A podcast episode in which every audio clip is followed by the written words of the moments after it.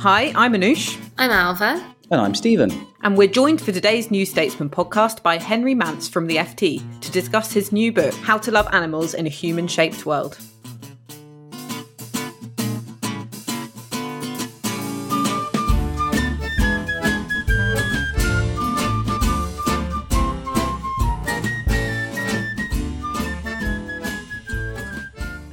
We're delighted to be joined by the FT's chief features writer, Henry Mance, to speak about his new book, which is out now called How to Love Animals in a Human Shaped World.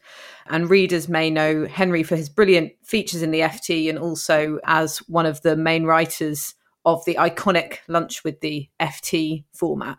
Thanks so much for joining us, Henry. Oh, thanks for having me, and thanks for that uh, very kind introduction. Yeah, really nice to be on the pod.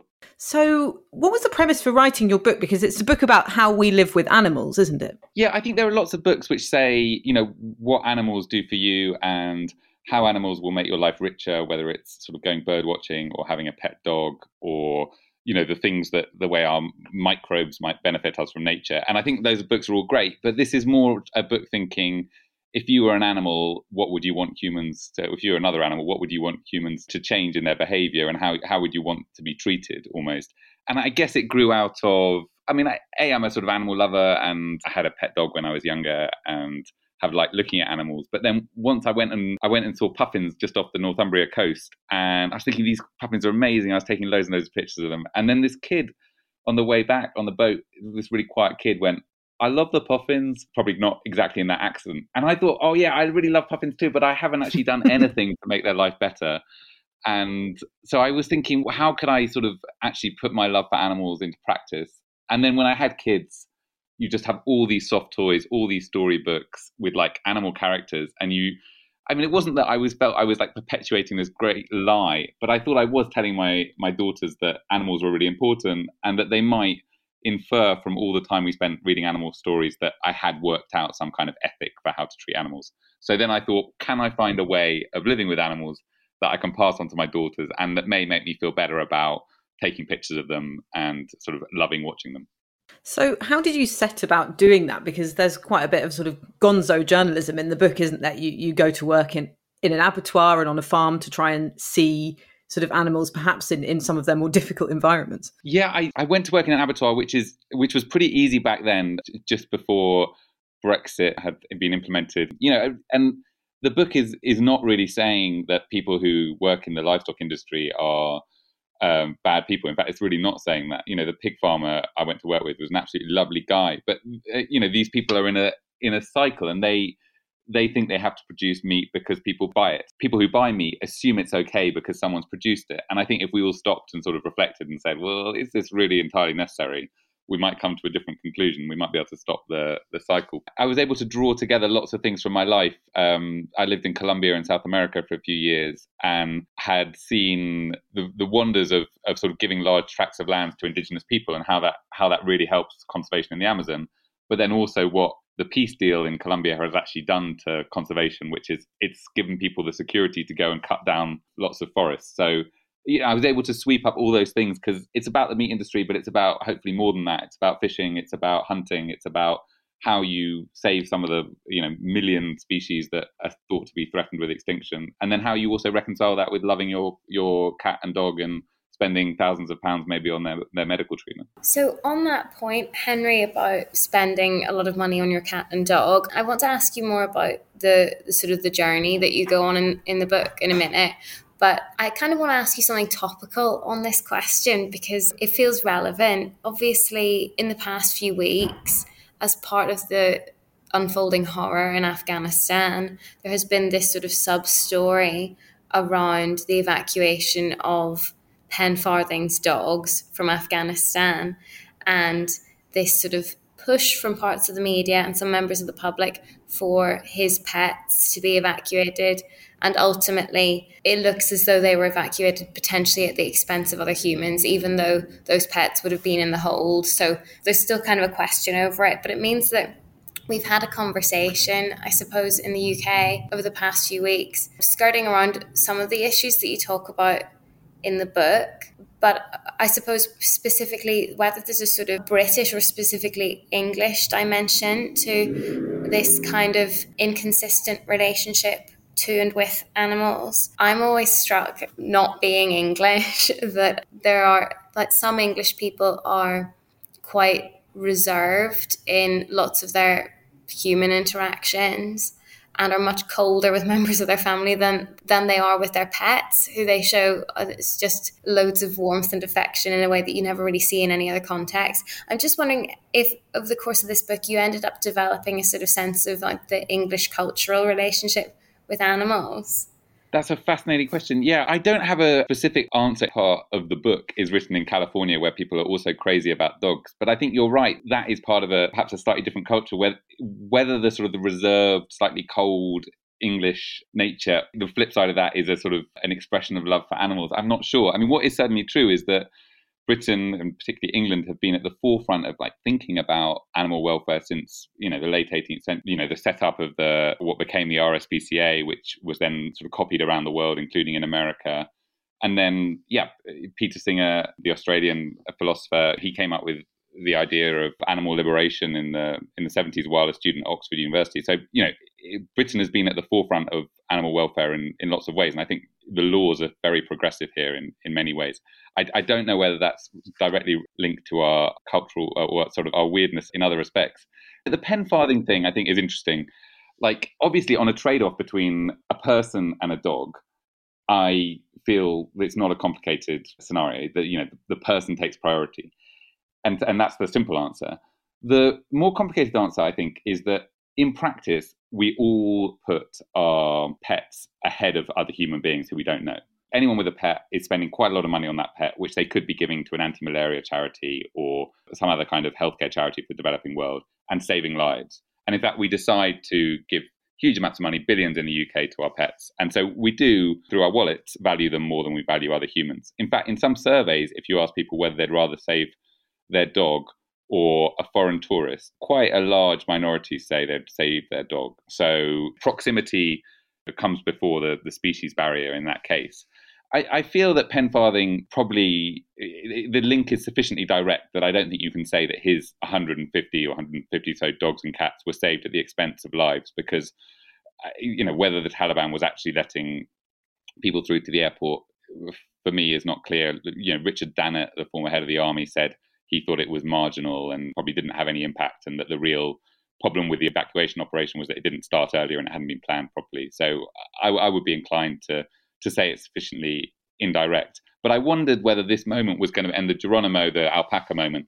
It was going to be a moment where finally our love for animals had become too ridiculous or had been taken too far. All the the Larry the cat stuff, the Dilyn the dog, MPs having their dog show at Westminster, all of that. Maybe it had gone a bit too far.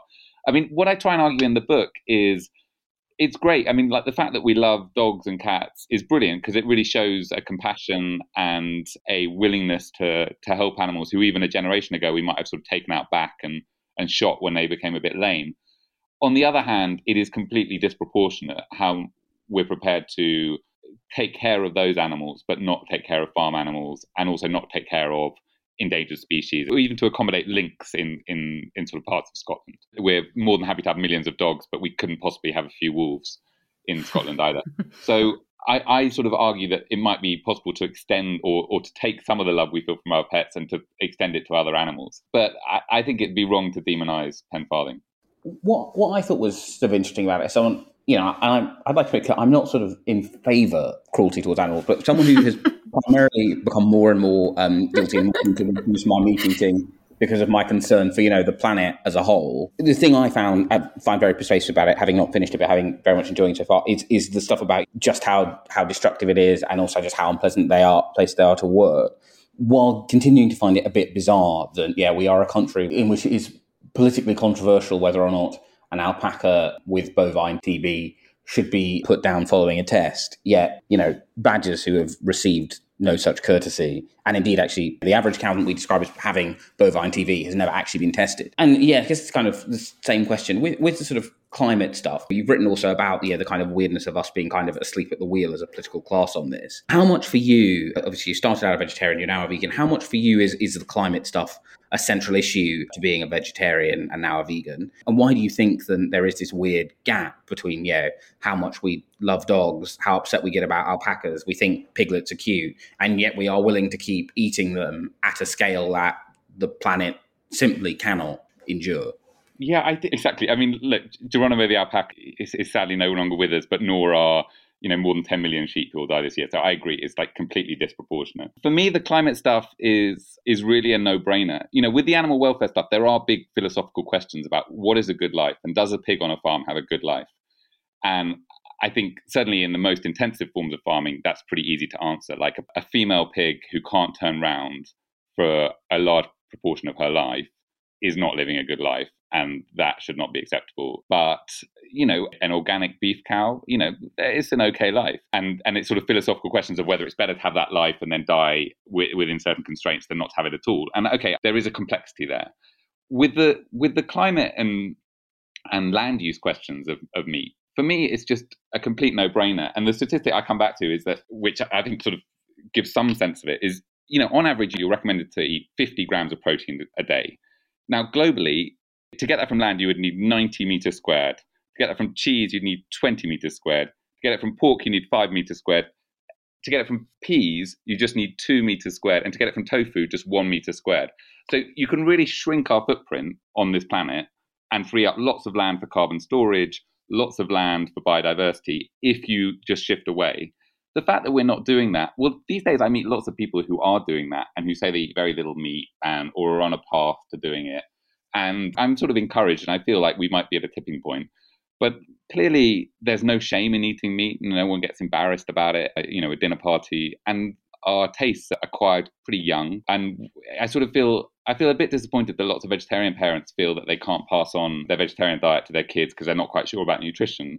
I mean, I feel like we shouldn't be bringing up kids today to eat the same thing that we did because it's it's just very unsustainable. We could chop a really large percentage of the world's greenhouse gas emissions, perhaps you know maybe even ten percent, if everybody shifted to a vegan diet. Now that's not going to happen, but we could still do you know a lot better than we are now, where meat consumption is is pretty flat, maybe reduced a little bit in in rich countries per capita, but is is sort of escalating elsewhere. That's so interesting because one of the arguments in the sort of climate debate, and Allegra Stratton, the COP26 spokesperson, got got quite a lot of stick for this, is how much sort of focus should be on personal responsibility and lifestyle changes and these kind of things. And you know, that there's a lot of pushback from that from many climate campaigners because so many carbon emissions are caused by just a handful of fossil fuel companies. How did you grapple with that tension sort of on, on your journey of writing the book? Yeah, my book, I guess if I wanted to be uh, write a damning review of my book, I would say this focuses very much on individual solutions and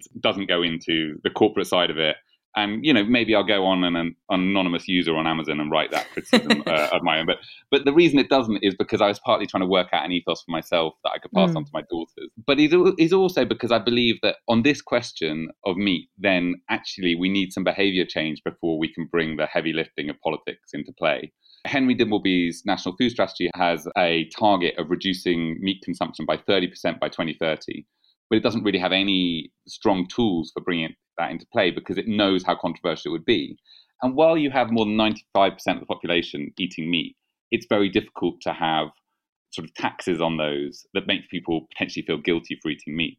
And I think if you look at smoking, the really heavy moves against smoking came after a lot of people had, had sort of opted out. So, you know, once most people aren't smoking, then it's easier to ban smoking in pubs. Once it's sort of one in 10 people, then then you can say, look, you guys have got to go outside for a cigarette. Like if we got to a place where 20 or 30% of people had opted out of meat consumption, then I think it would be far easier for politicians to say, right, schools are going to be vegan or vegetarian three days a week, hospitals are going to do the same, and we're going to have this tax. As it is, the changes are coming very much through supermarkets sort of thinking about what their customers want and also about the emissions of the food they sell. I do believe that corporate action, and I say in the book, you know, voting, you know, you've got to vote eh, with climate change in mind. And I look at something like the Canadian election where it's all about Trudeau, but really should all be about climate. And so I do believe in in the politics and the and the corporate action of it. But in fact, some of the people I met who were most committed to sort of personal action and personal behavior change were Extinction Rebellion people who saw no contradiction between personal behavior change and political campaigning, and certainly I don't. I mean, I think I think if you're like someone like Justin Welby, who said today he was cutting down on meat consumption, that personal change gives you legitimacy to feed into whatever you, you tell corporations to do or the government to do.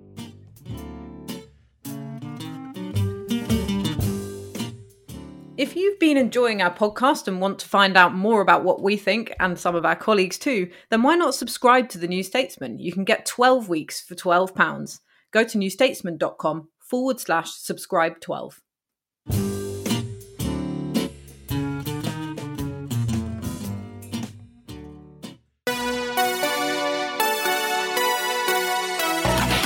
Don't forget, you can now listen to our special Germany Elects podcast series, which explores the campaign, the runners and riders, and the big issues ahead of Germany's election on September 26th. Available now on the World Review podcast feed and at newstatesman.com slash Germany.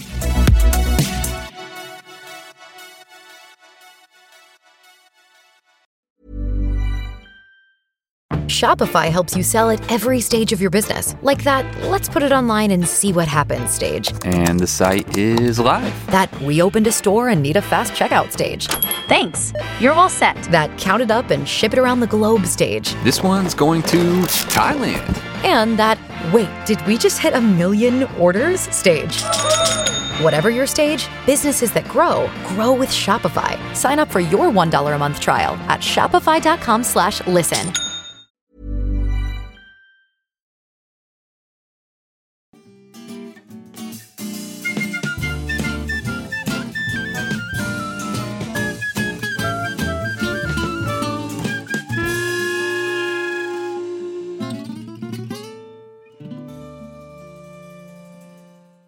So hopefully people want to read this book and at least you know have a conversation about sustainability and whether we are eating and, and living ethically. But if someone listens to this and they're already so persuaded that, and after they bought the book and they're they're even more so. Obviously, one of the fun things about eating less meat are all the exciting different ways you can cook with vegetables. God, I've become a parody of myself. Tell them about your veg box, Stephen.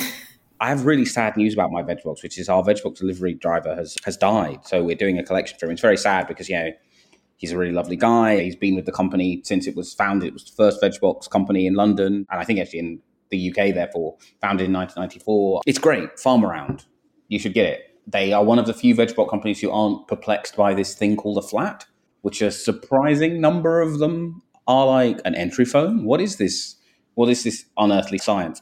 One of my real favorite vegetarian cookbooks is Anna Jones, and uh, Claudia Roden's new cookbook, Med, has lots and lots of wonderful vegetarian recipes. So, Henry, what are your sort of preferred vegetarian and vegan recipes, and what tips would you give people who are seeking to cut meat out of their diets a bit? I'm a big fan of Anna Jones and her sort of proper chili, which has a bit of cocoa powder and various different grains in. I think that's a, like a brilliant starting place. Basically, I'm going to say four steps, which I think are helpful if you're trying to cut down on meat first is Stephen, you're absolutely right. Get a veg box because that gives you a, a, sort of changing supply of vegetables. And I think particularly if you're shopping online, you just get into ruts of ordering the same thing and then feeling like there's nothing out there. But I sort of force myself when I get the veg box on Sunday morning to like go and roast some vegetables, and it's a really gets you into a really good routine that makes sure there's stuff there.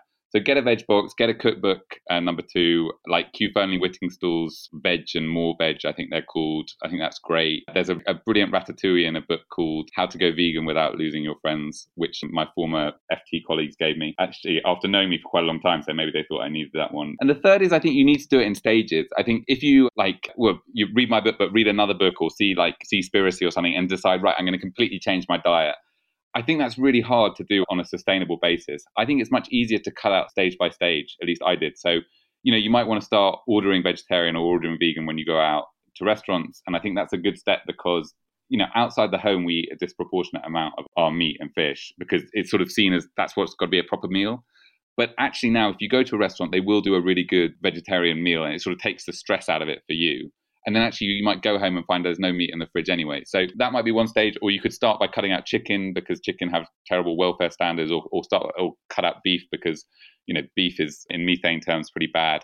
But whatever I do, I do it stage by stage and just sort of go eliminating maybe on certain days or certain places meat because that sort of phasing in strategy is how it worked for me.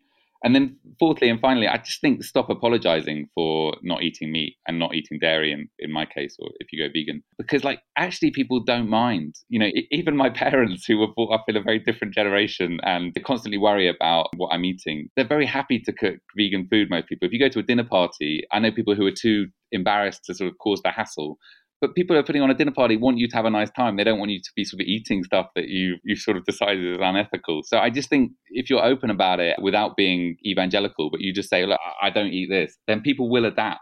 And it's like there are so many gluten allergies and whatever lactose intolerance and all this stuff that you know being a vegetarian or a vegan is not is not this terrible thing. For me, I've learned to cook over the last few years that I've been vegan and like using lots of miso. I now eat lots of kimchi or when I'm feeling a slightly poorer sauerkraut. And yeah, I think there's lots of flavors out there, and I don't miss meat. I think you know, and I hope one day, in maybe two or three years, there'll be a really good vegan pizza that I can have. That's the that's the missing piece of the puzzle. Has it affected your lunch interviews at all? I just feel like I'm boring readers by mentioning my diet. So I now don't even I don't even mention it. I really am. Um, I'm so conscious of like not being the guy who's like, how do you tell if someone's vegan? Don't worry, they'll tell you. I'm really conscious of not being that guy. But yeah, actually, the, the last place I went, which was an Indian restaurant, I was like, oh, I'm slightly struggling here. There's something I can have, something else I can have.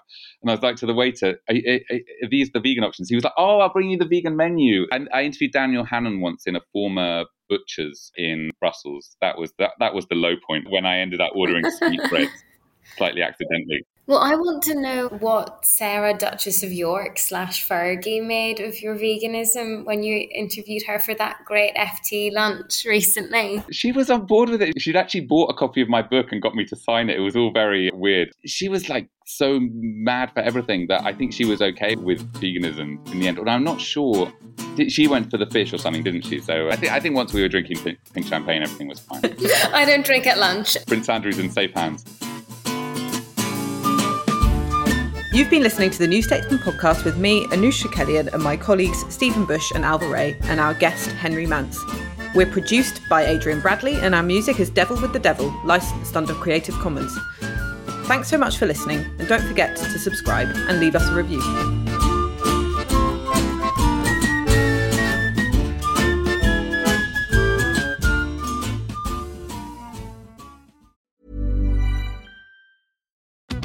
Join us today during the Jeep Celebration event. Right now, get 20% below MSRP for an average of 15178 under MSRP on the purchase of a 2023 Jeep Grand Cherokee Overland 4xE or Summit 4xE. Not compatible with lease offers or with any other consumer incentive offers. 15,178 average based on 20% below average MSRP from all 2023 Grand Cherokee Overland 4xE and Summit 4xE models in dealer stock. Residency restrictions apply. Take retail delivery from dealer stock by 4 1. Jeep is a registered trademark.